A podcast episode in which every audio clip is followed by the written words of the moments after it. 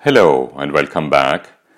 My name is Bernhard Kerres, and this is a podcast about my cancer story. It is my Movember story. You might have heard yesterday's episode. In 2013, I was out of the blue diagnosed with testicular cancer. It was a Thursday in December, and everybody said I needed surgery immediately. We couldn't get it done on that Thursday. And so I went home, slept, and it was Friday. Friday early in the morning, and that was the last Friday before Christmas, I went into the General Hospital in Vienna to the urology department and I didn't eat anything for breakfast because they told me that I should be there because they might perform surgery immediately because it was really, really urgent. I didn't sleep much that night, as you can probably imagine. It wasn't fun. It really was not fun. But there I was. My lovely partner came with me and was on my side. And we sat there and waited, and then the next doctor, the next urologist, the next confirmation of my diagnosis of testicular cancer, probably in stage one, so I was really lucky on that. Everybody said it was probably early days, which was good, but we needed to do surgery immediately. And then, after all the exams there again, I sat in the doctor's office and he said, Yes, we need to do surgery rather quickly. And I said, Okay, what does it mean? Um, do we need to do it now or so? I haven't eaten. He said, No, no, no, no, we can't do it now. It's not Christmas and holiday, and so we are busy, and um, we all go on holiday as well, so we can't do it now. And sitting there saying, Everybody tells me I need to do it immediately, and you tell me um, not now.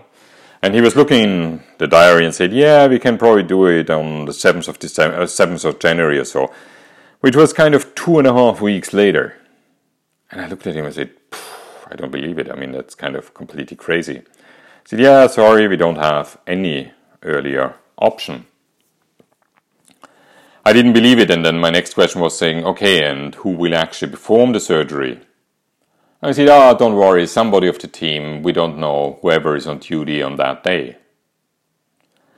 And I didn't believe what I heard.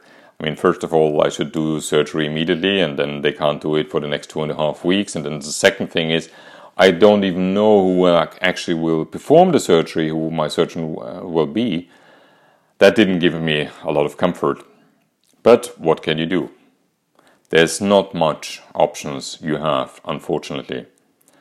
So I agreed to the surgery and said, yes, I will come back um, in January for the surgery. And we set the date and everything, and he gave me all the papers. And as I didn't have breakfast, my lovely partner took me out to one of the nicest breakfast places in Vienna. It was 11 by that time, and we had a huge, big breakfast. We laughed, we were in tears, we didn't know what to do. But first of all, we just had time for ourselves to speak, to be ourselves, and not to think too much about what we heard and our big fears we definitely had.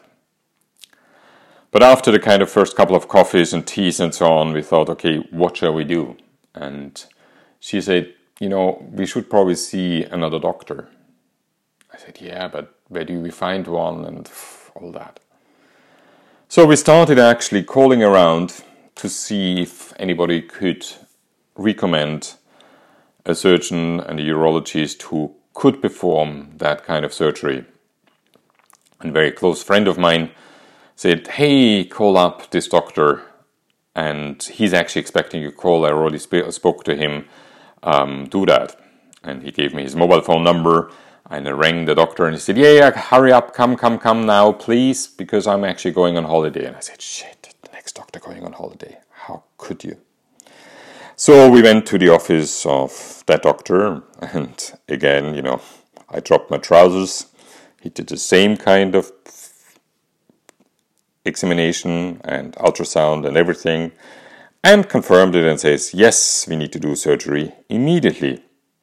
Okay, there we sat, and I thought he's going on holiday, and he was actually packed up, and his wife was ringing, saying, "Hey, where are you? We're going on holiday." And he said, "Ah, there's some more, one more patient I need to look after."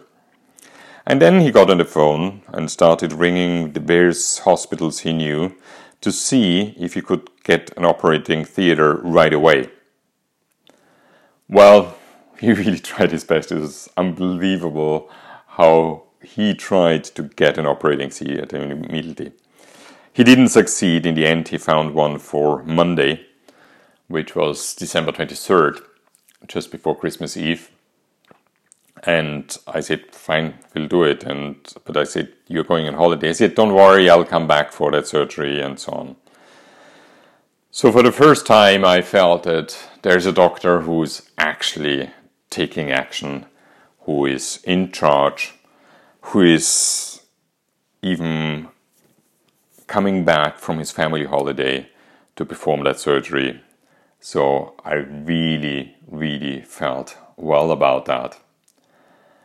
And this was the time then when we agreed on everything. I was prepared. He said I needed to come Sunday to make all the pre checks for surgery. And I said I can call him anytime. I had his mobile number. If there are any worries or so, I just should call him. So I and my partner, we really felt safe. It was wonderful. He was a no bullshit man. He was very clear about things. He said, that's what we do it. That's how I do it. And that's how long it will take. Then we'll do the histology of it to see what kind of therapy we need to do later on. We also see if the cancer has spread or not. And he also kind of comforted me saying he doesn't think that it's spread, but we need to check. So, in that really bad situation, there was some kind of relief. It was good to have a doctor who seemed to know what he was doing, who was very clear spoken, who didn't bullshit around, and who was taking charge. So, we went home and had a weekend ahead of us where we needed to figure out to whom to tell, how to tell, and how we actually deal with suddenly having cancer in our own family. But that's a story for my next episode, which will come tomorrow. Thanks so much for listening, and for all the guys out there, check your nuts. You find actually this cute little video from November on my website, bernhardkerres.com. There's a tab called My Movember. Go there and for all the people out there who have beloved ones who are going through cancer and cancer treatments or have gone through it, give them a big hug. They need it, even if they don't show it. They are men, after all, and sometimes they don't show that. Thanks so much for listening. Join me again tomorrow. And yes, please share that podcast. I think we need to spread the word about men's health we should stop men dying too early. My name is Bernhard Kerres. It was a pleasure talking to you. Thank you very much.